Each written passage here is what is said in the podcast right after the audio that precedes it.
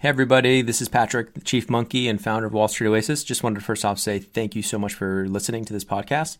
Second, want to make sure for any of you in the market for financial modeling training, remind you that Wall Street Oasis does have some incredible financial modeling training courses, including Excel modeling, financial statement through, you know, linking up the three statements, DCF, valuation, M&A, LBO, um, even more niche courses like 13 week cash flow, venture capital course, real estate modeling, you name it Go ahead and check them out at wallstreetoasis.com slash courses. Thanks for the support.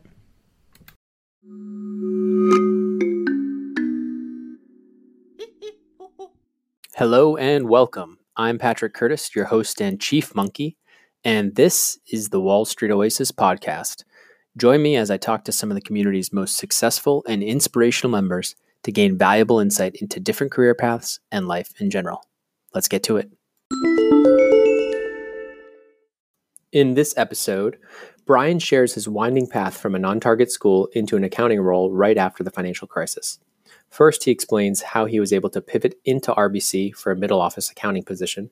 From there, we learn how he was aggressive in trying to get to the front office, the challenges he faced once he got there, and the subsequent jump into private equity at HIG Capital.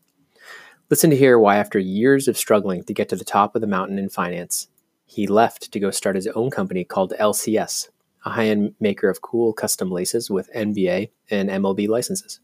Check them out at yourlcs.com. Enjoy.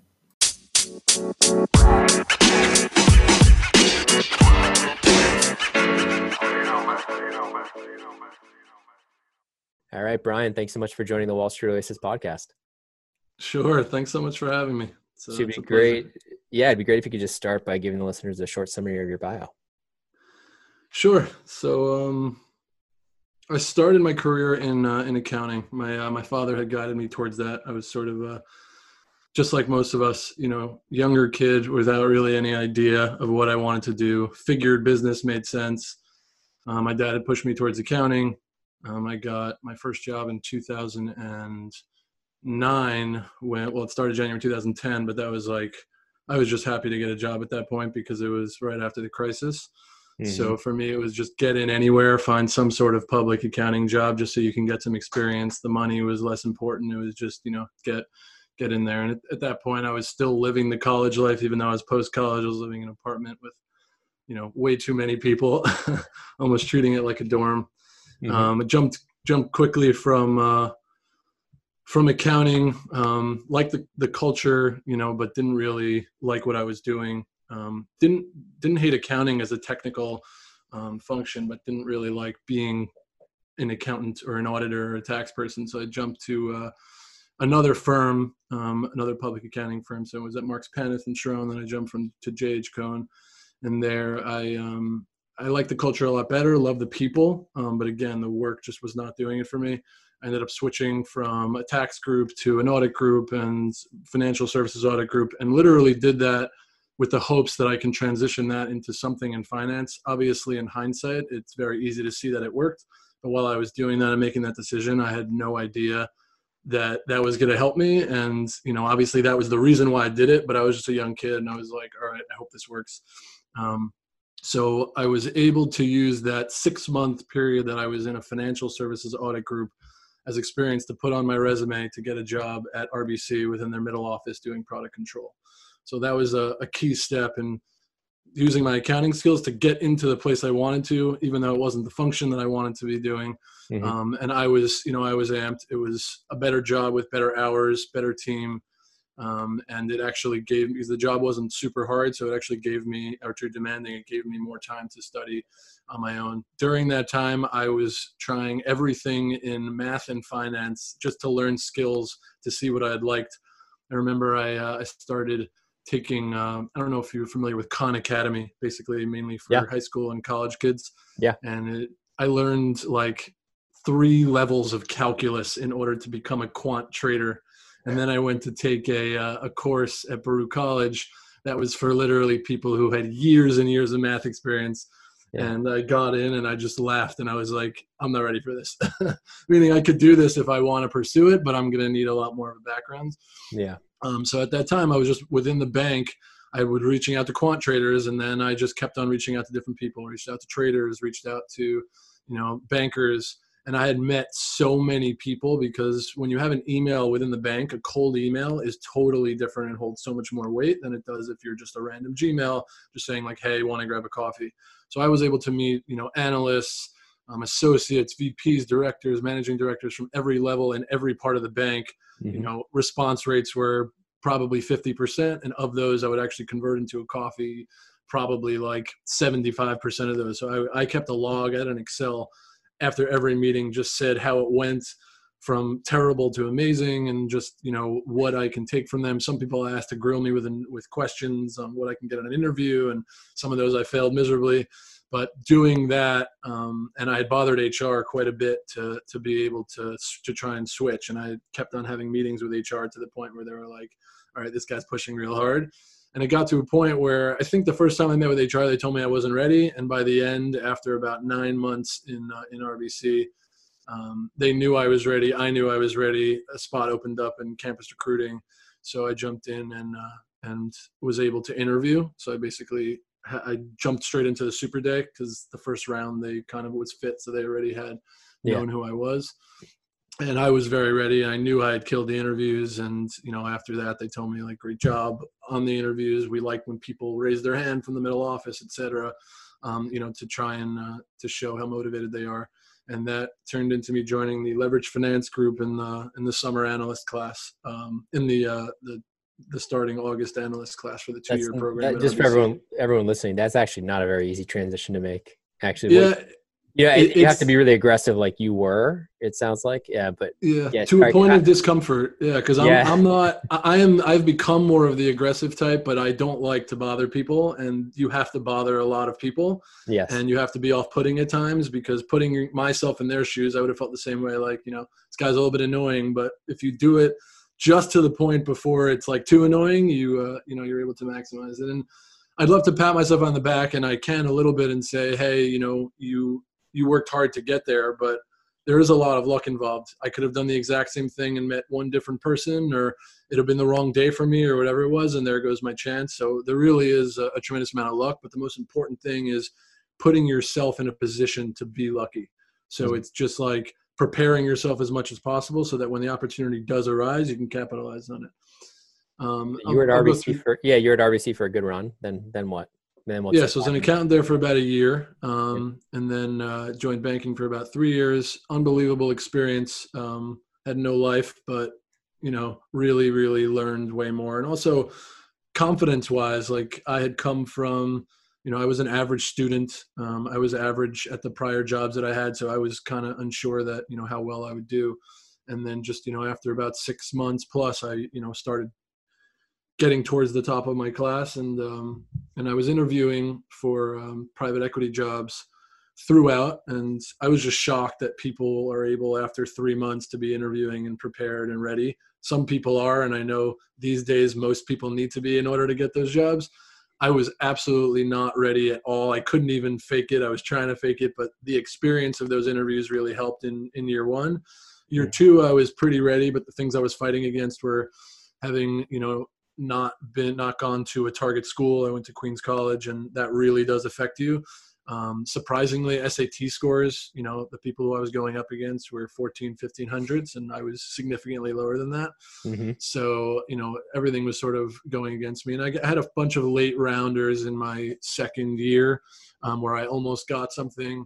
Um, and then in my third year, I was sort of like, all right, this sucks. Like, I might not get anything. Do I have to be a banker the rest of my life? Not that there's anything wrong with that. Um, but at that point, I was just so prepared and I had such good experience, and I was working for um, you know directly for a managing director. Somebody above me got uh, left to go to a PE firm, so it opened up an opportunity for me to mm-hmm. take on a lot more responsibility than I could even handle. But because the person above me was willing to take me under their wing, I just learned a lot really quickly.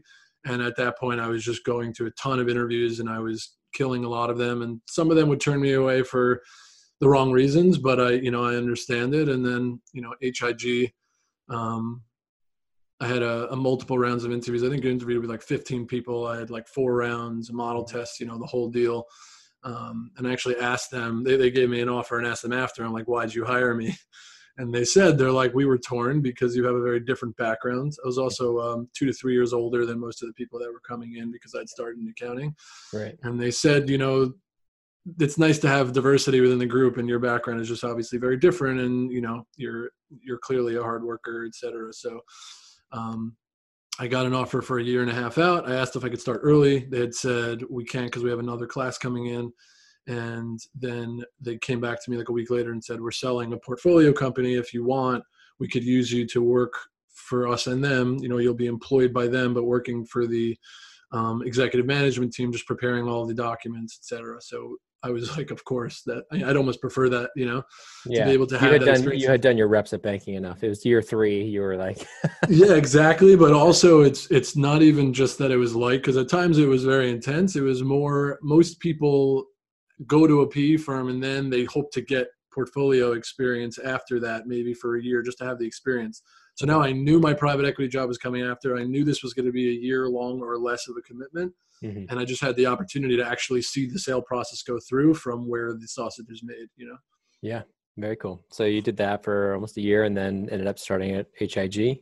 Yeah. Tell me about that. Tell me about your your time at HIG.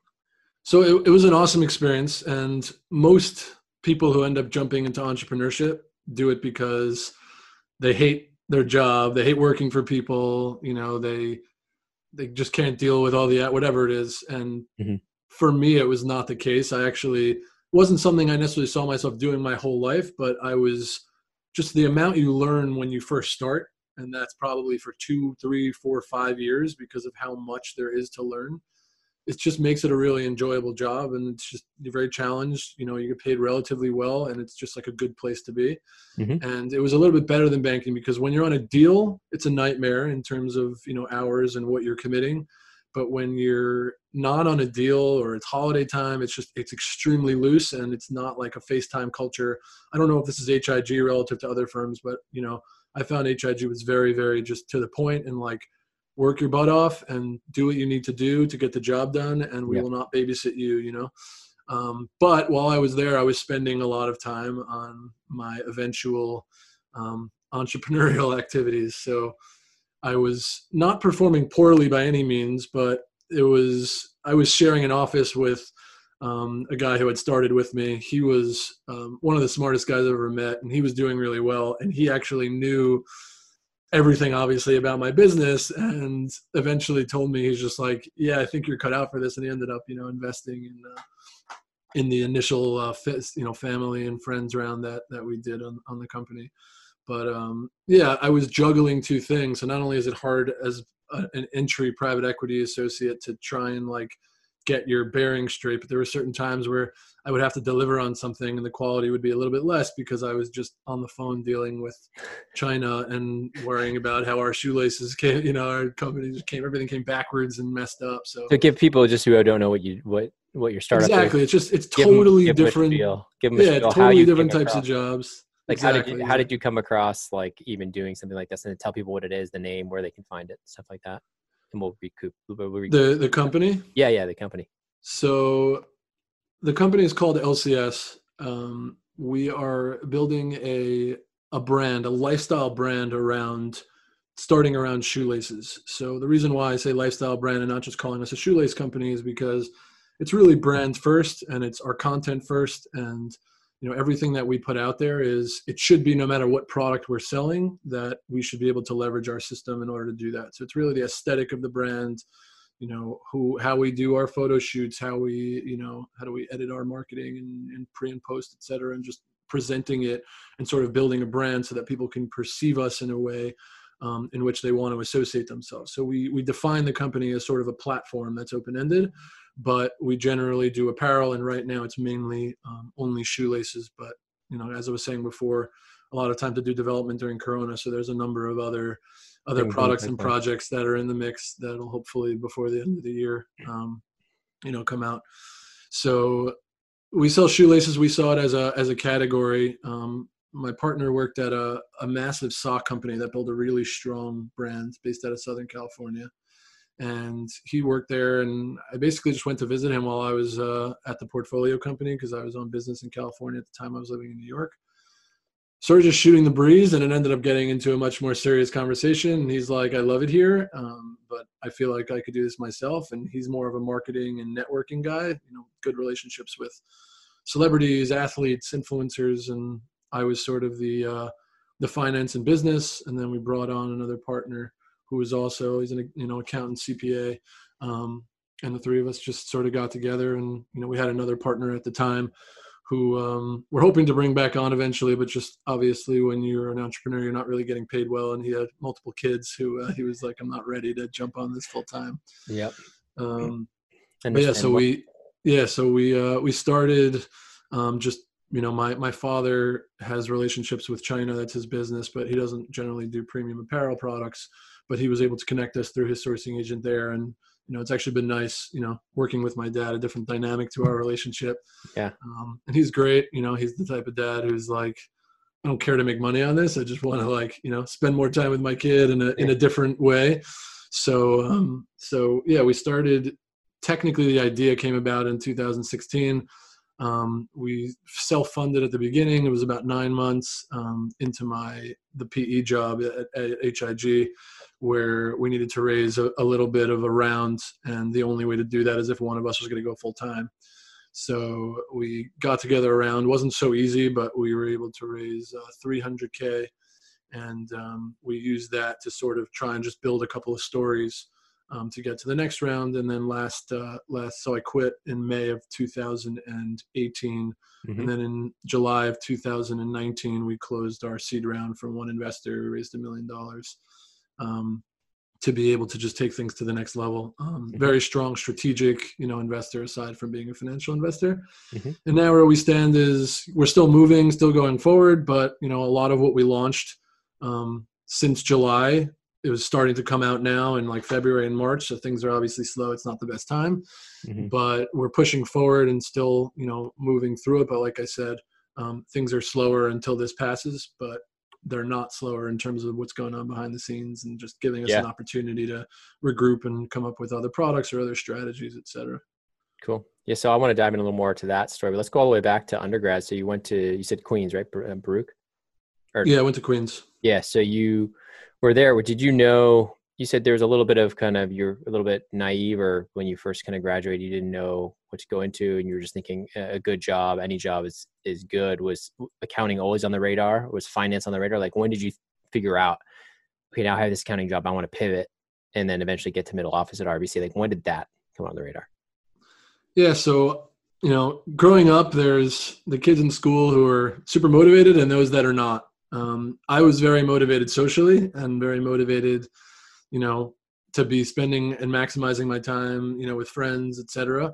And you know, a few of my other friends, a few of my other friends were just significantly. When I say smarter, I don't mean necessarily intellectually smarter. Just were preparing themselves, and you know, those are the ones that got into the good schools. But I just didn't care enough, and it was because I was just an immature kid until um, right after high school. I went to study abroad. Um, I studied abroad in Israel for about a year and a half. Mm-hmm. And while I was there, it's literally nothing specific besides for just a maturity switch of like, all right, I'm going to eventually have to get serious and figure out what I want to do. And I went through what a lot of people go through, where it's like, I have no idea what I want to do. I don't even know what I'm good at. And how could I know what I want to do without trying something? Mm-hmm. So my uh, my dad was very much uh, involved in influencing me. My dad, like I said, he works with China and he does sales. So he doesn't do anything within accounting or finance, but he guided me and just said it's a tough economy right now and the safest jobs are those in accounting and it's just a really good place to start and if i wanted to even try and get a finance job at that point it would not have been you know a, a great one um, because of you know what the economy was like and because you know coming out of queens college you can get solid jobs but you're not going to get the top most prestigious jobs so at that point i was just like i'm going to go with this because it's what's being recommended to me it's safe i did enough research hopefully I like it. And if I don't, I'll learn something. And then hopefully along the way, which ended up being true, is you figure out what you like and the sort of the feelings that you have, whether they're conscious or subconscious, sort of guide you into just trying new things. And, you know, for me, that was probably more extreme than most. I've, you know, pushed myself and battered myself all around within different accounting groups. And, you know, it was a worry of mine that people look at your resume and say, oh, you bounced from this group to that group and this firm to that firm. And there is something to be said about that, but it was way more important for me to get my, my feet wet. you know, in a lot of different things. So I was pushing into accounting for that reason. Um, from day one, I was like, I don't even know how to be a professional, and I don't, you know, I don't enjoy, um, you know, this accounting stuff very much. I just knew right away. I was like, this just isn't going to be a fit. But I was like, learn whatever you can. Mm-hmm. So learned whatever I could. Was looking for jobs randomly, probably within six months in. Um, and then by the end of the year, I had landed a job at another another place where just through a a family friend, I ended up getting in touch with the managing partner, and he pitched it really well. Can you imagine a managing partner pitching a, a super young guy? He wasn't doing it for the firm; he was doing it for me. Um, you know, so. But tell uh, me why why even make that jump when it's just another accounting firm? So at that point, I didn't know if it was accounting. I didn't know a specific type of work. I was in uh, the nonprofit um, audit group. Okay. So I was like, okay, maybe these companies just aren't as sexy as I'd like, you know. Right. Um, I, I, didn't believe that necessarily to be true, but I was like, just maybe, maybe it's the environment. Maybe I need to get out. And, and I ended up really enjoying the culture a lot more. Um, the social culture just within, you know, I was at JH Cohn, which is now CohnReznick, also a mid-sized firm. Um, just really enjoyed it. Was in the tax group to start. I had good friends, people who were guiding me, and I learned quite a bit. But after about six months within there, it was again just like I don't see myself doing this. So then it was like, I want to get into finance, but I don't know what. And my only way to get into finance right now that I can think of is to switch into an accounting group within the firm. It's an easy step. But why, why, some... why, why were you thinking I want to get into finance? Just because you had heard the trajectory was was more rapid, like the pay was better. What was the what were the things? Like yeah, it was as a young guy, like you know, having done a couple of years of accounting at this point, or a year and a half, you were at that second firm and be like, eh, this is still not going to be for me long term? Was it that, or was it just it seemed like a natural thing where you could kind of leverage your accounting background? Um, it was a little bit of both. Um, it was leveraging my accounting background. It was also just like like faster track. You learned supposedly again. This was saying supposedly because I didn't know at the time. Did you have any mentors you, uh, like guiding you? Anybody there that was like, you should get into banking or try to make it not at rbc but i did have friends um, who at the time i looked at as just much smarter than me and much you know high, more higher achievers and people who i would have dreamed to be in their shoes um, which is nice because i ended up you know not being necessarily in their exact shoes but you know followed enough in, in the past to be able to just get that experience. But it was it was a money thing, just long term money. It was also like I don't know if I'll love it, but if I'm going to be miserable, I'd rather be making more money than less money. Um, I also were making knew, what like fifty to sixty k at at these law firms as an accountant, something like that. As an accountant, I started off at I think fifty four, and yeah. then had gone up to somewhere in the sixties. Yep, sounds about right. Um, and then uh, and then yeah, middle and office, so, middle office, you called it like you know product control analyst or whatever doing some sort of accounting for RBC. Was that like a jump up to 70 or, or mid 60s plus a small bonus? Yeah, I think it was low 70s. Yep. Okay. Um, so it was nice to get a pay bump and yep. it was a lifestyle bump and just like, you know, it was, it was a good move. now you're at the firm where you can potentially make that, that next critical jump. Exactly. And, and like I told you, when I was like, in terms of confidence, I was never an inconfident person, but I just always placed myself and said you are here. And there's some people who just achieve way more. And it wasn't even like feeling bad for myself where it's like oh i can't achieve what they have. It's just like just know your role you know? And and obviously yeah. that wasn't good in hindsight.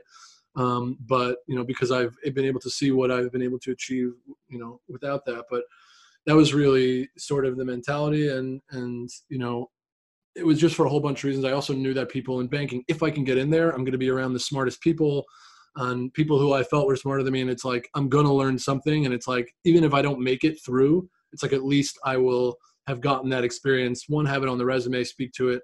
So, you know, I was very, very aggressive when I got into my product control role at RBC. So much ah, so that. How early first, did you start like pushing to get to a banking role? Because that, that could be really touchy, man. What aren't the like the direct people who hired you for the middle for that for that accounting role at RBC kind of pissed? So this is what I what I talk about in terms of luck. Um, the head of my group um, was a really, really, really good guy. And he was tough on you to make sure you're working hard and that you're doing a good job. This is the perfect balance. And when you could have in a boss, he like pushes you, also gives you, doesn't pressure you, doesn't micromanage. You know, he's sort of like, do what you need to do, kind of throw you to the fire. And like, I'm here to help if you have questions. Yeah. Um, I remember I had my first annual review three months in just because of the timing of when I joined and in that meeting i just don't know what came over me i basically said i was like I really enjoy this group and I enjoy working here, like, you know, in, in, in this capacity, but I am just letting you know that I have been reaching out aggressively to people in the front office to try and get into one of those roles.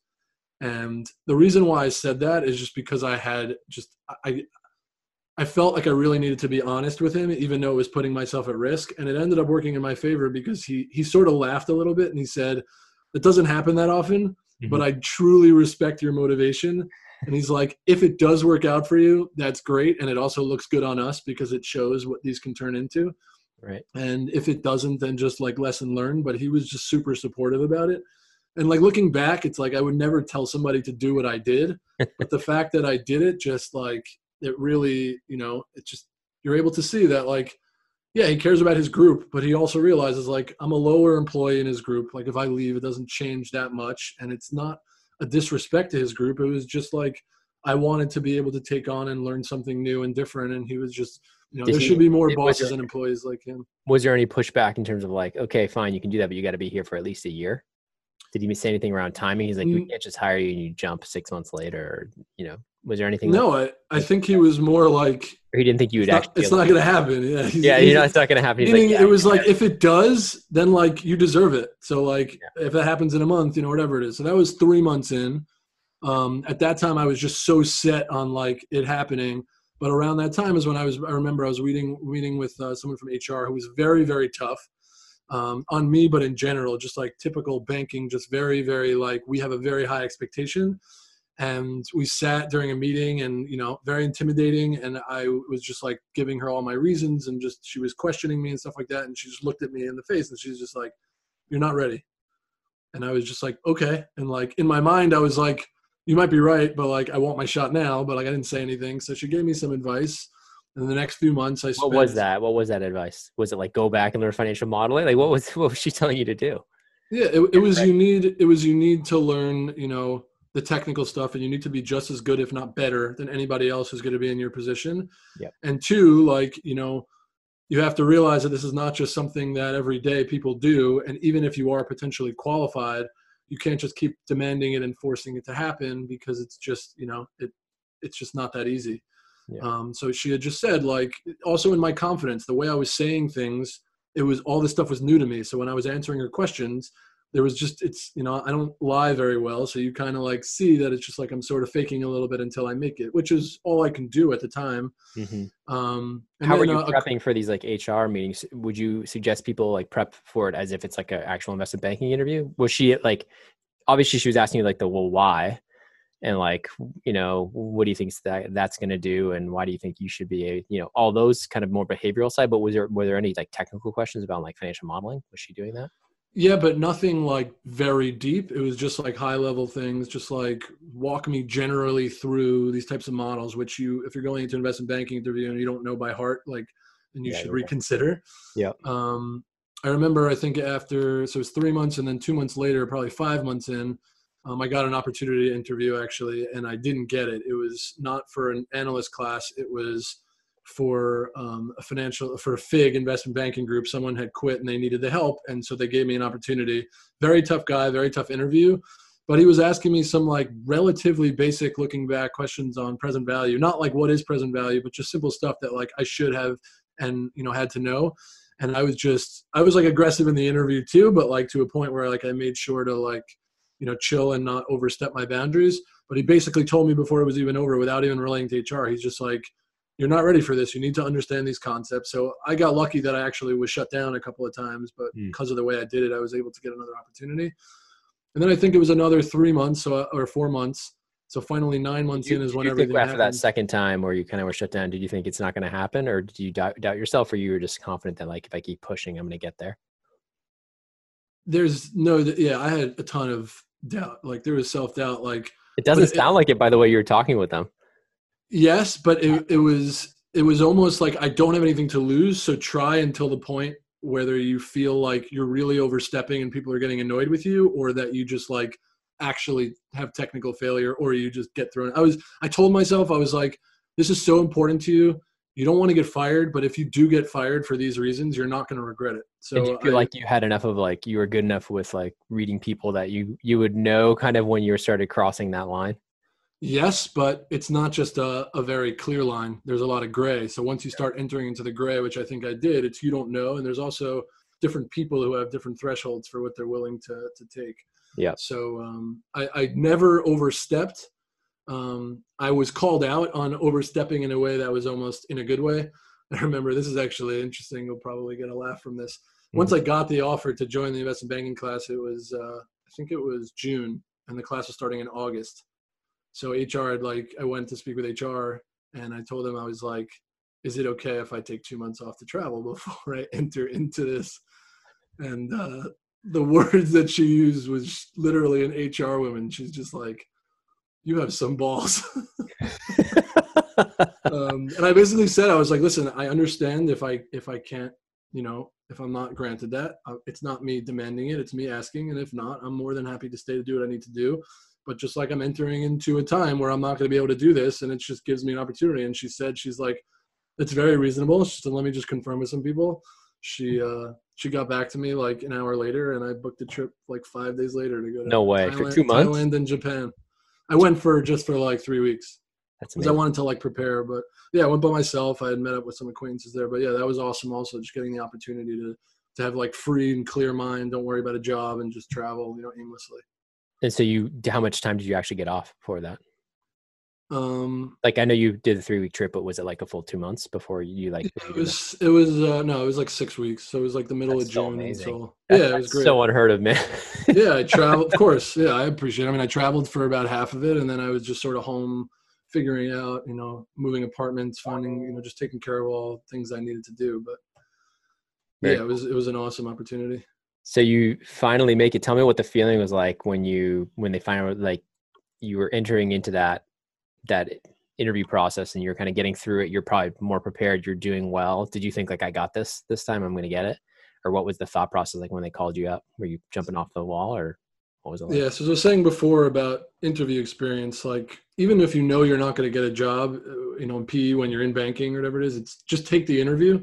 Yeah. And there were some interviews, especially at the beginning, where I was just like, I would just smile in the middle and basically be like, without saying it, like, I know I'm not getting this and I know I'm failing this miserably. And they kind of understood that. And they were like, good work, just work on these few things and like come back, you know? Mhm. Um, so that was sort of the same thing with, uh, with everything. As I, the first time I tried, I was not as confident, but I grew more and more confident. So Mhm. spoke with HR the first time and they rejected me. Then I got an interview and then they rejected me. And I was just like, all right, if I can keep on getting opportunities, I'll be prepared. Mhm. Um, and a meeting with all of the bankers, all the way up from analyst to MD, they basically gave me every resource. I actually have a Dropbox um, with a lot of stuff in it. Not necessarily everything, but basically I can just, you know, a lot of people have reached out to me because they see Queens College and investment banking and they're just like, all right, this already seems like a unique route.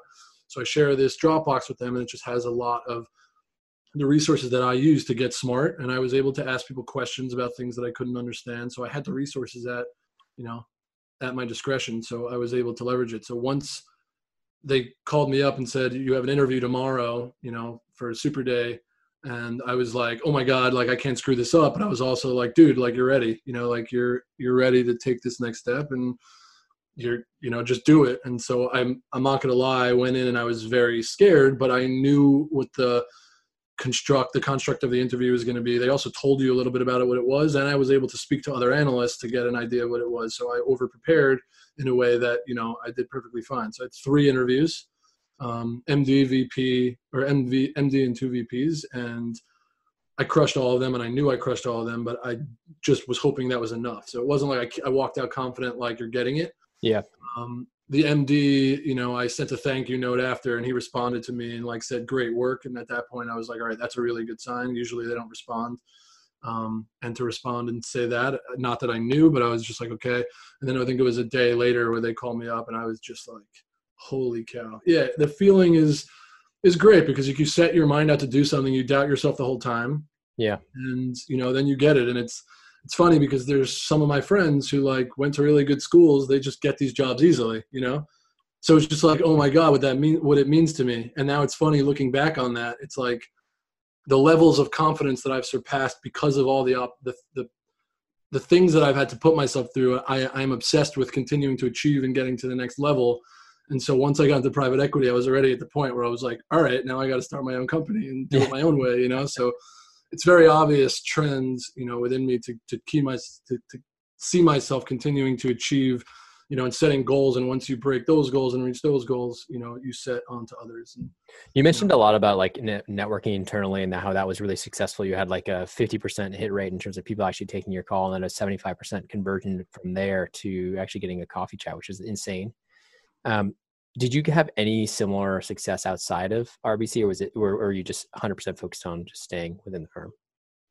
Um, the success outside the no i wasn't. I was willing to take anything but i just knew i had an advantage. Um, it is absolutely night and day being having an email handle within the bank mm-hmm. versus reaching out from any other email address. I have the same conversion rate that everybody else does. There's no magic. There are a lot of advice you can give and all of that advice gives you like a marginal 0.1% chance improvement of getting somebody to answer you like no one will people get too many emails what do you think the hit rate? What do you think the hit rate is on on like cold uh, e- LinkedIn and then cold emails? It would not shock me that that if you reach out to hundred people, um, you would get maybe five responses. Some people might get more, and let's say you do get more. I'd say also going to be. I'd say the connection rate is closer to twenty if you structure it well in terms of like an actual connection. Like you say, "Hey, I noticed you have this." Da, da, da, Oh yeah, if you have a connection, it's a little bit different rather like, than what oh, I was doing. My, you went to my school, or you, you know, you're from my city, something like that. I think it can yes. be closer to 20. 20 so yeah, I, I, I have LinkedIn. Like I've just been the guy who's try to maximize connections just because once you have a connection even if you don't know the person it's like oh they're connected so they have some sort of so i have like 2000 connections on linkedin i know probably 10% of those people but yeah. people have asked me for intros i have asked people for intros and it's helpful but i'm talking more about at the time i was using linkedin but i was also using like just company emails because a lot of people especially the senior people at banks or people at banks don't provide their email because they don't want to be bothered mm-hmm. so you have to find the email the format of how the emails are done Mm-hmm. And for every person, try three different formats, whether it's first letter of first name and then last name, or the whole name, or dot. And you try a bunch of formats. You do it with all the people you see. You send it out, and you know some people might respond. Yeah, a lot of those have res- email formats in the company database for for oh, listeners. Oh yeah, yeah. So for every company, if you go in there, it'll say first dot last at whatever. Right, Goldman Sachs. Oh, so that's that's extremely helpful because then yeah. you know you're getting through to people. It's just a matter yeah. of like, okay, then they're not, you know, they're just not answering me. But yeah. yeah, when you're outside and you're just randomly emailing somebody, I didn't get responses very often, and if I did, most of them were like, you know, yeah, we'll meet for coffee, or like, let's connect later on, or like, you know, it's just it's, blowing you it's off. Very, yeah, and and I particularly feel a little bit more of an obligation to answer those emails when I get them, just to pay it forward. But even then, if too many people reach out to you, it's just it's an it becomes a distraction from your day. So it's I I can understand it a lot more now, you know, than yeah. than I did at the time. But it's just like people just don't have the time to answer every email, you know. Yeah. So okay, so you're you're having a lot of success within the firm, anyways. So you're kind of doubling down there. You're meeting a ton of anchors, and you're kind of getting resources. You're getting kind of prepped. At what point do you feel like you you're ready? Like you you said you had a whole spreadsheet kind of um, tracking how the conversations went. What do you feel like you obviously got better as you did more of these like networking chats with with people? Do you have any advice for the listeners for who are like let's say in the middle or back office and they're trying to do these types of coffee chats which may be a little awkward where like the banker probably knows okay this kid wants like you know eventually transition. How do you how do you make it a success or like a ranked at 10 on your scale or however you did it? What was what was that? So number one is is arming yourself with information. So whatever extent you possibly can whether it's google searches or just even you know even having access to wall street oasis like there's just so many things that you can utilize and learning the skills over time just understanding at a very high level what the models are what an, what an analyst needs to know on his first interview. But most importantly with that you're not looking to meet up with somebody and show them how much you know. That's usually a common mistake and people will throw out words to like think that they have common ground. It's like i can say dcf and i know what it is at a high level so now this analyst, even if he's six months in and doesn't have a lot, like that guy is not going to be impressed by hearing you say DCF. You know, he's like, so you need to be armed with that information so that when they are giving you advice or telling you what to learn or telling you how it's specifically used, you know how to use it. But when you're meeting people at you know analyst level show them a little bit more respect than you might anybody else but also treat them as your friend where it's like you're just shooting the breeze and don't be too formal whereas as you go up the chain you know have a little personality but just you know respect as you move up. So you know like i said i was aggressive and at times it worked and at times it didn't but there would be some people who would tell me a piece of advice and give me criticism and i might not take it well or not well. I would just argue against it and i'd say what about this? And it would just be like that's not what this is about. Like i'm here to give to help you and if you want it you can take it and if not not. Mm-hmm. but yeah you sort of develop your own strategy and just don't like don't try too hard to impress people. Mm-hmm. just try your hardest to show a genuine interest um, and and know and have a number of answers as to why you want to do that you know? I love that yeah i think don't trying so hard to impress people and show that you know the right lingo i think is a huge mistake. People trying to sound mistake, yeah. too smart. I think you can you can show your intellect and and show that you've done the research based on the questions you ask if they're nuanced enough so that you can do that but it shouldn't be some bs you know type of question where right there's no reason why you'd be interested in that like you can't really like feign like oh yeah i'm curious about you know where pricing is on high yield you know whatever. Exactly. And, and and if you ask that it's, it ends up doing you a disservice and it almost would be better off if you didn't even meet with them because you know um, and there's also the, going in with the expectation of knowing that a lot of people either won't be nice or just are going to tell you that you have no sh- and be negative or just be like you don't want to do this. Trust me. Like you don't experience it and you have to be able to face that. So like my spreadsheet didn't say like oh yeah all these things were good. Some of them were like this guy hated me. Like yeah. try and avoid him and make sure he's not involved with you getting a job because i just had a bad feeling about that meeting and it was like don't reach out to him again. That's a reason why i kept a log is like to keep track of who i reached out to mm-hmm. when i reached out to them how i felt the meeting went just the temperature of the meeting. So how many people did you meet with you think overall uh, with internally before you made the transition? It was meet with um I would say maybe 40 to 50, but reached out to is probably like 200. That's insane. Yeah. That's awesome. You know, yeah. And some of those meetings, like it. I said, like, like didn't go that well, but like, I was just like, I don't know if this is going to work. And that's the hardest part because you're dedicating so much of your time to making it work. But I was just like, the only risk is it not working. Like there's no other risk. Like it's just when just, yeah. The bigger risk in finance, telling HR over and over again. exactly but but worst case even like obviously i did not want to get fired especially at a young age because that hits your confidence but like i knew i wasn't going to get fired i i figured i would get have a talking to first where it's like you need to know your role and like stay where you are and like work hard yeah. and i didn't even get to that point so i, I just knew i had that and you know everything in finance that you learn now is just asymmetric upside and that's what it was you know like the downside was most likely low probability of me being fired. And the impact of me being fired wasn't even that bad when you're that you know young in your career. You yeah. feel like it is but more likely the downside would be just like a, a, stern talking to like you need to stop this. Like you're getting exactly. And then at that point you know okay i need to behave myself you know? Yeah. So okay. So tell me a little bit about that first kind of week or in training. You're kind of a little bit older than the other analysts. Were people looking at you like how did this kid get in here? Or was it what was it whereas everyone very super friendly well, I didn't. I didn't stick out in terms of the way I look. You know, I yeah. wasn't. I didn't have. A, didn't have, have a beard. Gray beard, yeah. like this. yeah, exactly. I didn't. I didn't have obviously any facial hair. That was a, an absolute no-no. This is actually a post-finance like rebellious. I assumed. Beard I assumed. That, I, that I've it was, a, it was an entrepreneurial beard. exactly. Exactly. Um, so people didn't know, but I would sort of, you know, in networking with people and just connecting, and be like, "Oh, where'd you go to school?" And then people would be like, "Oh, interesting." But I didn't really get a lot of disrespect. There, there probably were a bunch of people who were like, all right, this guy doesn't won't necessarily help me as much because I want to leverage with the other guys and see what they're doing, you know. But there was not didn't feel like there was that much judgment. I mean, I felt like I had to like prove. be a certain way, yeah, prove myself because of that, and it was you know true to an extent. But most importantly, I told you this was like a, a common issue for me when I was just doing it was again, no confidence issues, but confidence in terms of now I feel like I've just entered a territory of people who are just a cal- step caliber higher than I am. And I therefore need to give it all in order to just do the same as they're doing in half the time or half, whatever it is. And was that true? I mean, did you feel like technically you were able to ramp up?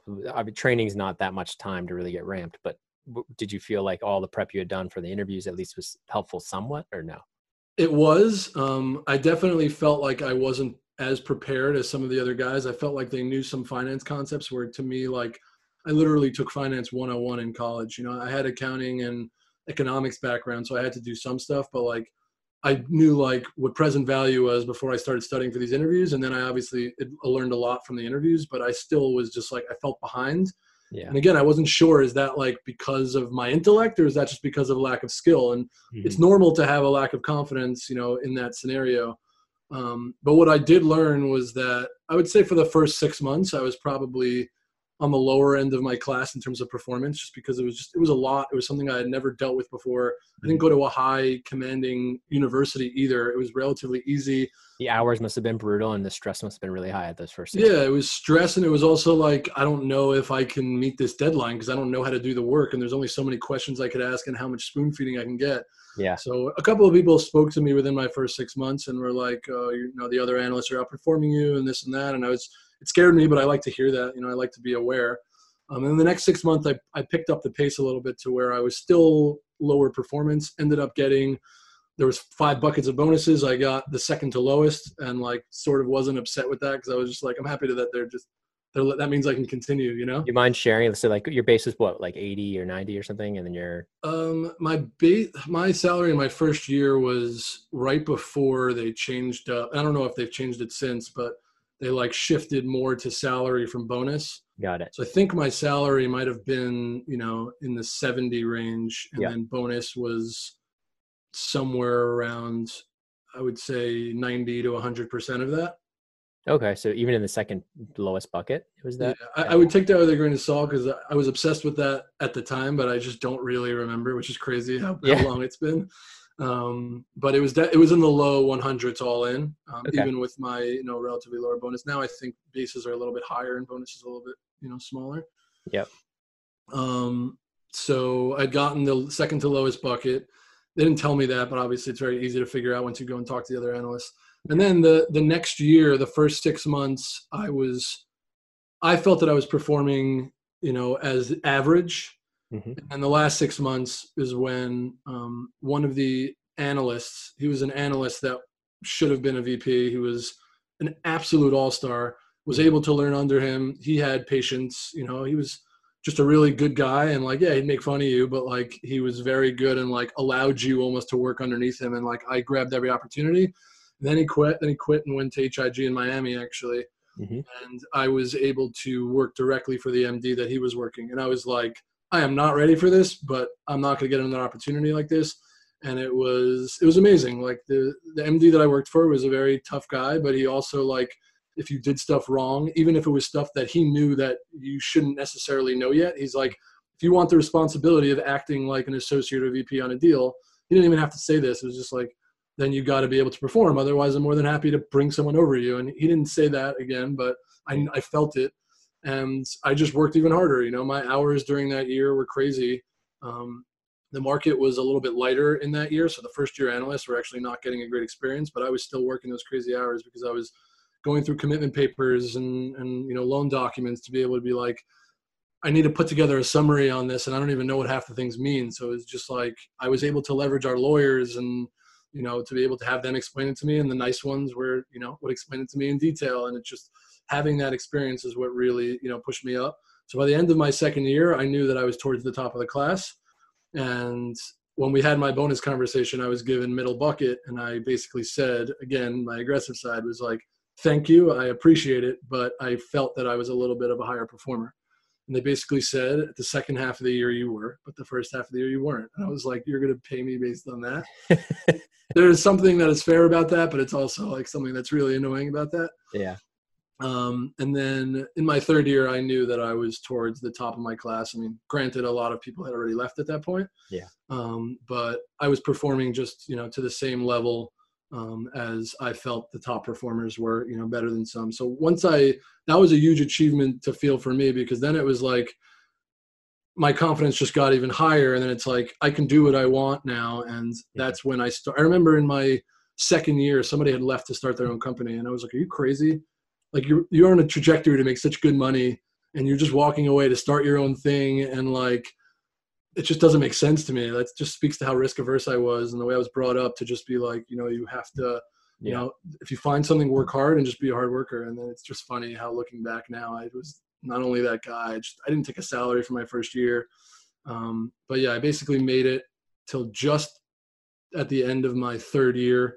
Um, and I was offered the associate um, offer, and I accepted it because I thought I was going to stay until HIG to the following year, and I didn't tell anybody internally that I got an offer besides for the people that I had set up to to give a um, you know they they in banking they don't care about your employees knowing, and it's good because the cultures usually accept that. But I had to give them three or four names of people who they can get recommendations from and referrals, and they asked them for referrals. So everyone that I'm knowing anyway. Um, but I signed it, and then literally a few days later, I ended up taking it back because HIG came to me and said, "We have this opportunity to work at portfolio companies." So they were annoyed at that. They're like, "You just accepted, you know, at least you know to be an associate. We thought you were going to be here long term." And it's just like, you know, and I I didn't feel bad, you know, at all. I was just like, you all of a sudden like now that you had already done a third year analyst, they they were giving you the associate promote if you stayed for like another year, kind of thing. Well, it was associate promote. Like now you're a full time employee. It was no longer like a one year contract. It was like the expectation was you're with us forever. Um, and so I signed that, and so they were like, okay, now we have like a good core, whatever. And then leaving, it's just we were a relatively small group, so there was only like a couple associates or whatever. Yeah, like what is more? There's like six or seven, but like three of us were coming in from the analyst class, and a lot of the associates that come in from um, MBA um, I know the MBAs are not going to be happy to hear this, but you will never catch up. As an MBA associate, you will not catch up to any decent analyst who started three years before me and it, before you. And it just it makes sense. Like yeah. they know the group, they know how things work, and yes, you have a different skill that you bring, but it doesn't matter enough in the context of where you are now. And it was very frustrating. I guess this is a message to some people who come in as an MBA associate. There were certain people who knew it, and they were like, "Dude, like i'm here to work under you like teach yeah. me you know? Yeah. And there's other people who are just like trying to push authority because like i'm above you and i was like that's not going to bother me. It's going to annoy me but it's just going to play poorly for you because i'm going to end up either pushing the work on you and you're going to get in trouble because you're not going to have it the way it's supposed to be or you're going to lean on me and i'm going to sort of you know? Yeah. So um yeah in terms of like them trying to like assert their even though they, they were associates they felt superior because they had the mba you feel like um yeah and the fact that they were an associate they were just like all right i know like you're not happy about me coming in above you but i was fine like i don't mind i don't care about a title or whatever it is it's just like you need to understand that if you're going to want to run this you're not going to do as good a job as forget me, forget any, anyone who's been here for two to three years because we just know the system better than you. Yeah, and you you've been working crazy hours, eighty plus hour weeks for yeah, and years, so you're exactly. And in, like in the longer run, in the longer run, it might benefit you that fact that you got the MBA. So in three years, you might then be ahead of me because you had three years less of experience, but you had what you needed, and now you have this MBA plus you know other different experiences. So you might, but in the meantime, like there's no you know there's no way. No, I think that's a well known thing is is the post MBA associates coming to banking, especially if they didn't do banking pre MBA. It's usually a really tough role for for people to because especially when they have to go work with experienced analysts if they don't like bow down to them, it, it can be very ugly. Yeah. another another piece of advice I would give to someone in that position or in just coming in as an analyst is people will be on you the second you do anything that is not up to their highest demand. So you are going to be criticized, but m- most of the time you need to realize that there is a lot more leeway in terms of you losing your job that you shouldn't just get discouraged and say like all right it's been two weeks and i've been yelled at for every single deliverable i've given. As an analyst you mean coming in? Yeah analyst or even if you're a brand new associate and that might happen yeah. but yeah this is for both equally it's there's a lot more leeway.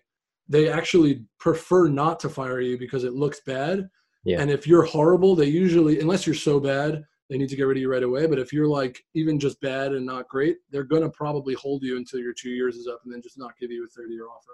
Right. So that should just give most people like once you're in the door, just take advantage. And as long as you work hard, you will not get respect, but you will not be removed for most likely from your position and you'll be able to get the time you need to advance. No, I agree with that. I mean, I think if I look back in my analyst class at Rothschild, there was 12 of us. And I think, you know, people knew who was who was working hard and who wasn't and it came pretty it became pretty obvious so who was actually working on live deals and who was stuck on these like middling pitches with right. no hope of going right. um but yeah man the learning curve was brutal for me Come i came out of liberal arts college so it was like I knew nothing coming out of training. Nothing. Yeah, I had no internship or anything. It's, Um, it's shocking. Like when you get in there, you're like, how do they have this expectation? But then you realize, to the point I was saying before, is like they expect you, but they also give you the leeway to be able to make it. So it's just like, just try your hardest and try. Definitely try not to piss people off, Mhm. and like, you know, don't be so aggressive. And for the most part, when it came to that, I was very quiet. Did not like. There were a few times where I might have been out of line, just like I feel like most people were, but you just take it whatever it's coming from it makes you better even if it's done in the wrong way you know it's it's just like and it doesn't matter what their intentions are it just matters that you know there were some people that i worked with that i didn't really like as people but they were just so good at what they did and learning under them just changed my career it really it really did you know So awesome. So okay, so you're kind of coming into that third year. You get the associate offer, you sign it, then you kind of renege on it because you get the HIG offer to leave early, and you're like, hey, I'd rather rather than continue to do reps in investment banking, let me go get this new kind of interesting experience trying to sell this company for HIG. Um, so you do that for a year. Tell me what was the transition like there, and then specifically once you actually started in private equity. So the transition was great because like it was casual attire. I was in uh, you know, m- most of the personalities, or at least I was in an office in the company was based out of um, Winnipeg in Canada. Okay. But I was, they had been bought out by um, by when they were bought up by HIG. They removed the management team that was in Winnipeg, and they hired people within the New York, New Jersey area. Actually, all in New Jersey. So they had a small office in Montclair, New Jersey. So thankfully, I did not have to move to Winnipeg. yeah, you would have Um, No, no offense to uh, to Winnipeg. any but, um, Canadians in Winnipeg. yeah, I. I had gone there twice. Um, it's a cool place to visit, but like, yeah, I would not have want to live there coming out of New York City Yeah. um, for a year long or ten months long. Um, but you know, the CFO and the CEO were both like Type A, but they were also like just very culturally different when they're like older and they've been doing these jobs for a long time. There's just like, oh, we talk about our families and we talk about our friends and like it's just like the CFO is like really chill. Um, you know, she would like just uh, ask me about my personal life and also just like tell me like sit down, like let's just talk for two hours and like Mhm. Ask me what you want, you know. And she was just she was just a good mentor. Awesome. Um, she was very very sharp as a boss, sharp in terms of intellect, but also sharp in terms of like especially when things were under pressure. It's like I need this, I need this done now, and I need it done right. Mhm. And if she doesn't believe you can do it, she'll give up on you, which didn't really happen besides for at the very beginning, but she was had me working with other people. Um, it was surprising to see that just in an ice company based out of Winnipeg, that the at least at the high level, you know, there was that like it's dri- yeah, it's driven by management teams that have worked for private equity in the past, um, and it's just very different because it's like they're answering to a boss, and it's like it's not only me running the company and answering to the board. It's the board is a private equity team that I just I need to do right by them because I'm going to be one of the first things that they consider removing in order to make things better if I'm not performing, you know? Mhm. So it was stressful environment when as the process got a little bit more intense when it was just like a lot of diligence questions and how you handle it and this and that. But it was really, really and just got so lucky to have an amazing experience because I was able to be so much part of the process. Um, unfortunately, I wasn't able to be part of the negotiation as much as I'd like to because I was not a member of the company who was staying on after, so they did not expose me at all to. They ended up selling selling to Blackstone. I was not able to really talk with them and purposefully not talk with them at all or negotiate with them at all. Um, I had some contact with the banking analysts on our sell side um, for HIG, but like I was definitely left out of that. They also didn't really want me to go to like the debt investor meetings because of that. But in terms of the roadshow for They didn't want people to like pick your brain about the financials or something like that. Like, exactly and just like it was like we don't you're not part of the company going forward so like we don't want anybody you know it's unlikely that anybody would know or care but we just you know want to make sure that we're keeping an extra precaution Got it. um, but i did get the opportunity to go to a bunch of the management you know presentations where you're able to sit across management and uh and basically just grill them and you know i mean obviously different way just you know but just digging into things and those meetings helped me significantly for HIG because a lot of analysts are scared to ask questions because they're afraid they're going to be stupid when you're in a meeting with your, you know, VP, principal, and MD. And there were certain times again where I almost asked the most questions in those meetings because I had the experience during the management presentations. I didn't talk much during the management presentations, but I was just able to observe how things worked, and I so consistently. Sometimes things were uptight, sometimes things were very loose. It was just it was just an awesome opportunity board meetings you know everything like that it was my first exposure to it and i had more exposure to what was going on under the hood than a pe analyst who's just seeing what's going on in the meeting so interestingly when the relationships between the company and as in any relationship the company and the pe firm i was able to see both sides of it to see who's talking about who who's saying what who's annoyed at what. And seeing that is obviously a social business concept, meaning you're able to learn the things that aren't just technical, and you're learning how people work and stuff like that. Mm-hmm. So it was interesting from you know multiple different angles. Yeah, the CFO it, being pissed that they're pushing her to do whatever, and the yeah, and like who's right, whose side makes sense? Do they are they both right? This is just a matter of a frustrating time, and it, right, just, it's you're able to analyze. Can you give an example, like a quick example of that, like something around like the financials of how it's being presented, something like that? Yeah, it's also disagreeing on the way yeah not even necessarily presented but something could come up about the way things were being accounted for. And like i was hearing both sides of the argument. It was a very technical accounting argument. Mm-hmm. um, and it was just like oh it was displayed we're being shown this way like in order to go back and present it in the way that you want it because we're not we have to back into th- into things and it would be a rough figure. Um, or it would be like timeline needs to be updated. It's like, well, I need a week to do this. And it's like, well, we need you to do it in two days. And it's like, great, there goes my next two nights or three nights. And that's fine for an analyst in an investment bank. But when you're the CFO and you want to get home to your family, it's like, this is yeah. terrible, you know? Yeah.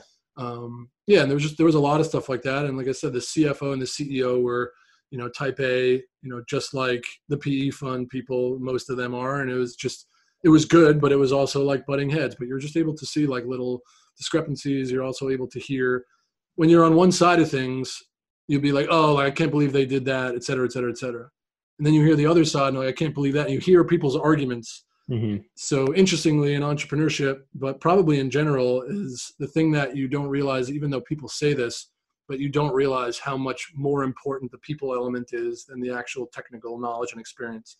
At the junior level, it's a lot less important, but in everything you do, um, especially PE, but then 10 times more than that entrepreneurship it's like your skills almost don't matter until the company is already functioning like right now I, I, built a great financial model for our first our first uh, raise yeah. but like as i was doing it i was cracking up i was like assumptions in like all these models are completely estimated as it is. Mm-hmm. now i have something that doesn't exist yet and i'm trying to pretend what it's going to be mm-hmm. and i built a really great model but like in my mind i was like if anybody challenges this it's like they're of course right you know because yeah. i know nothing and it's just you it's so subjective so let's pivot to that because you know you you were only at HIG for a little time for a little bit and then you started chatting with your buddies and said hey i got to go create this this uh, laces company yeah so the uh so like why, why, did you feel it was you had mentioned somebody had seen this like oh we could do this ourselves like why you know why not There's yeah so my margin. my current partner mm-hmm. um was working, I said, at a big sock company that built a really strong brand around their socks, and they took off and doing great right now. Um, and he's still working for them as a as a consultant, but um, he's moved on to something else, and he works with us sort of um, part time. Um, like I said, he's more of like the connections and like general marketing and stuff like that. Yep. Um, and he's just very involved in that world. It's sort of like a streetwear type brand, but it's not honed in to only people who wear streetwear. It's you know a family oriented business as well. So I was on a trip with um, again they they wanted me to see the management team gave me an opportunity this wasn't even the pe team it was the management team to see all the different production facilities and you think packaged ice that's what the company did it's called arctic glacier they sold packaged ice mm-hmm. you'd think like it's frozen water like how hard can it be and so their best plants were in California. So I went on a business trip for a week um, into Sacramento, and then we drove all the way down to multiple different plants from there down to Oceanside, which is south of LA, mm-hmm. near near to San Diego actually. So we did sort of like a California road trip. Really cool guy, older guy, chill guy, and he was a manufacturing specialist. So he was basically I was latching onto his trip because he was doing manufacturing business, but I wasn't there with really any takeaways besides for like just try and learn what you can. Mm-hmm. And it was awesome. And I actually learned that I believe right now that my the appropriate and best role for me would be an operations role with a finance mixed into it in terms of what I'm passionate about. Mm-hmm. Um, that's what I enjoy most in terms of you know my company now is developing the new products from scratch. Obviously, I don't have the background, the engineering background, or anything, but leveraging others and just sort of being obsessed with the process really, you know, helps you learn a lot. So while I was there, I was just asking every what every single thing was, understanding like literally how ammonia is put through the pipes and how it gets hotter and colder and how they make so many pounds of ice in a day and how they deliver it in the freezer trucks and just like it was just learning the economics and really understanding the business and I've always been the type to to feel if I don't know a lot about something, I'm going to fall behind, but I actually criticize people in finance because they only need to know a certain amount in order to play the game well. But it's just like you don't know what you're talking about, and the management team or the engineers know better. And you need to take the advice from them and have it translated into financials more than just, you know. And again, I'm speaking out of two sides of my mouth because the finance game is one that has obviously pro- proven to work. And there are engineering experts within there as well, and there are operating consultants and stuff like that but most people just are satisfied with knowing what they need to know in order to get a deal done. And i just have an intense thirst for knowledge. One because i want to know because i like knowing but also because i feel like i need to be you know like when it comes to laces again you think of is simple like there's just every part of it is just complex in order to try and make a, a premium product. So anyway so the company started the idea came in 2016 i was on business in california and was visiting my friends um, in oceanside and it was just supposed to be a shooting the breeze type of lunch um, and we ended up just talking a lot more seriously and it turned into you know starting this this company. It was starting a company. We didn't know what we wanted to do. Mm-hmm. we'd come up with like unbreakable shoelaces which existed but we came across a material. Won't get into too much of the detail. Yeah. Um, then we i left his office that day and set up a whatsapp chat with him and the two other friends because it was like half a joke at that point if not more yeah. And I'm like, we got to start this now. Like, let's just talk. So we got on the phone like once a week. We were talking in the WhatsApp chat. Most of that was like just fun and us again shooting the breeze and just making yeah. fun of each other, like you know. And then it ended up, I ended up like pushing and working with my dad to try and get samples. And our first sample of the laces we ended up releasing in February. We incorporated in January 2017. Mm-hmm. Our first laces in February of 2017, and they were crap, man. I mean, it was awesome to see like a first new product, but they were uh, they were crap. Um, so yeah, the, the decision to start this was I have an opportunity now where I feel like I have a good understanding of business at a high level, and I'm also like I feel like I have enough of a sponge in me to be able to learn what I need to learn.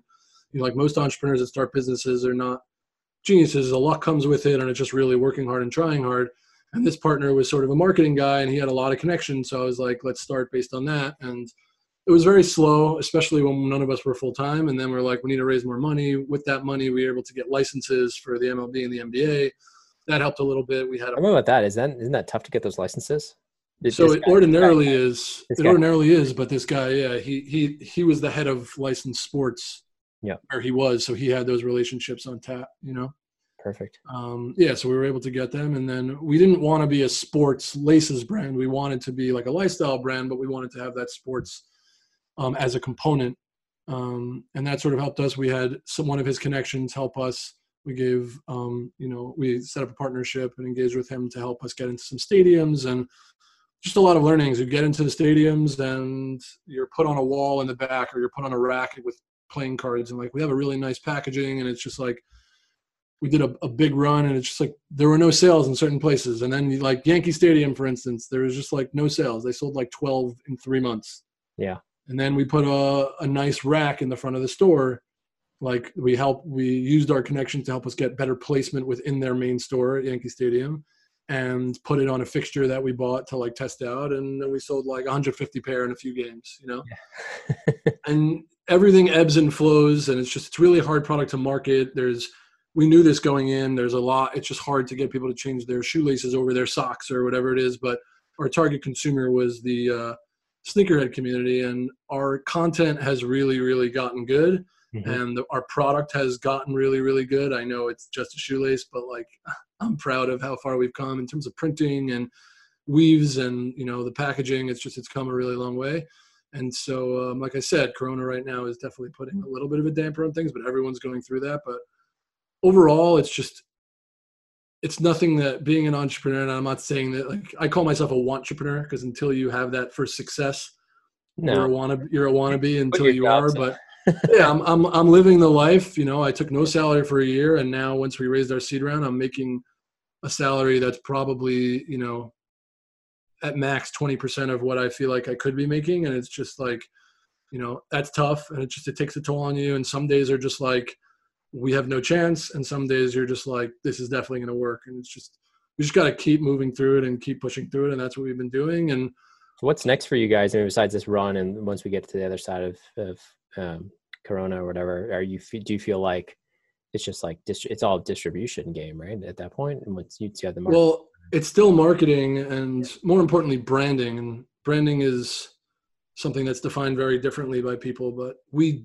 do our marketing in order to build our brand um, brand is something that i've struggled with because i believe that most people don't understand what a brand is including myself um, and how a brand functions and my partners challenged me on that i was trying to come up with something simple at the beginning just like put this out there and like as long as it's a clean aesthetic but it's it goes so much more beyond that and a um, I'm going to quote Marty Neumeier, who's a, a, famous designer. He's worked for Apple and stuff like that. He has his own agency.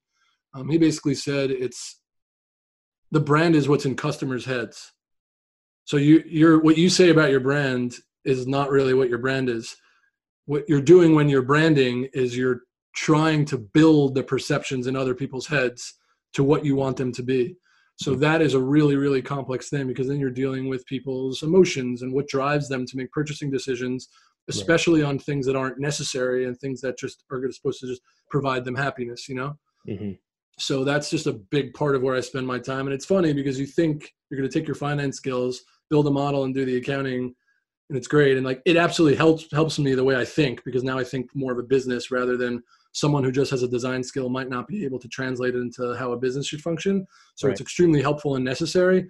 But majority of my stuff my time is not spent on modeling or you know rois or financials. It's all how do we market? How do we connect with people? How do we get people to buy it? So i think we're and i'm a pretty constructive person and obviously i'm biased. I think that the place that we're at not necessarily in terms of our growth in numbers putting that aside just because everything has been ebbing and flowing and random times it will be better and random times it will be worth worse i think that it's just we're in a very creative mindset you know where we hired a new creative in October who is outstanding. Um, mm-hmm. He's been extremely helpful, and we we fight in a really good way. All of us, like we trust each other and we get on each other's throats. But in the end of the day, we we are able to put our egos aside, and it it really is developing into. At times it's bad, but a lot of times developing into like a, a good culture of just trying to like put our all our heads together to make a better company, a better brand, a better product, you know, better everything. Sounds like a blast. I mean, you're doing it with some friends, so it's like a dream. So for a lot of people, it's funny that you say that because it is a nightmare. Also, um, yes. the stress that comes along with it, and I know this is almost cliche to say because there's so many books about it, but like I am going through the same things as the people who made the biggest startups in the world. But the chances of me being able to get to what they got to are so small just because of how statistics work. Yeah. So when you're in this, it's so much harder. And then in 20 years, you know, and I'm a billionaire entrepreneur, I'm able to write a book. Then it'll be easy to look back and say, oh, it was stressful, this and that. But while you're going through it, it's like it might be for nothing. And not only for nothing, the opportunity cost of not yeah. building wealth, you know, it really takes a toll on you. Mm-hmm. Um, and also feeling helpless in times when you just feel like you don't have the right skills to be able to help in an area that you need and not knowing where to find the right people or being able to hire talent because you don't have the cash to be able to pay them the salary that they like these things are really really really hard mm-hmm. and having to be obligated or feeling the obligation of having investors invest in you and being responsible for what they invested and knowing especially at an early stage you can give them back nothing. It's just a very very hard thing. And it took me a really long time to be able to find some stability and just accepting the extremes and trying to find a place in the middle you know? Yeah. No i think i i feel it too. I think I came at it a little bit differently. We, you know, not having a physical product, we never really raised any money, but it was still stressful once I made the leap. yeah, I'm sure I, I can relate. Um, but yeah, listen. Uh, anything else you want to share with the younger listeners before we call it? Do you know any any advice or advice to your younger self? Yeah, I mean, again, I'm I'm in a place where I think in ten years I'll have hopefully more advice to give. I'm not I'm not yet successful to the extent that people other people might not see it, but I had the success the success that I needed to be. And everybody's different, but I I think most importantly is understand how risk reward works and use it to make decisions but don't let other people let other people influence you but don't let them influence you in a way where they're going to make the decision for you mm-hmm. you need to use other people to to develop an understanding of how your world will work to the extent you could possibly know it and the risk reward of me jumping out of a private equity job when i worked my ass off to get it and start a new company most of my friends were just like, I'm actually willing to invest in you because you're that crazy. The risk yeah. reward doesn't make sense. But to me, the risk reward is my life. It's I don't want to look back and regret it. So if I end up failing, which I might fail once, I might fail twice, but I believe in the end those things will help me succeed, and I still believe that even on my worst days. Mm-hmm. Um, I think it's really just about understanding that the risk reward for me was it's such a big risk to not do this because I will always live with the regret of not doing it. So looking at it a financial risk reward is kind of silly. And i also built up enough, enough of a background where there's so many things that i can do within finance or startups and everything like that. Like the skills that i've learned from a, an entrepreneur is one the emotional side of it but two just having to just think of everything on your own and being fully responsible. And so i would just yeah just tell people to just really think for yourself and assess your world in the way that you want to and whatever makes you happy, but also look down the line to make sure that you're going to keep yourself consistently happy, you know, over time. Awesome. Well, thank you so much, Brian, for taking the time to share your wisdom with with everybody here. Yeah, it's not much wisdom yet, but, uh, but yeah, thanks so much for uh, thanks so much for having me. You know, letting me spew a little bit. Um, no, it's all good. And thanks to you, my listeners at Wall Street Oasis. If you have any suggestions whatsoever, please don't hesitate to send them my way, patrick at wallstreetoasis.com. Until next time.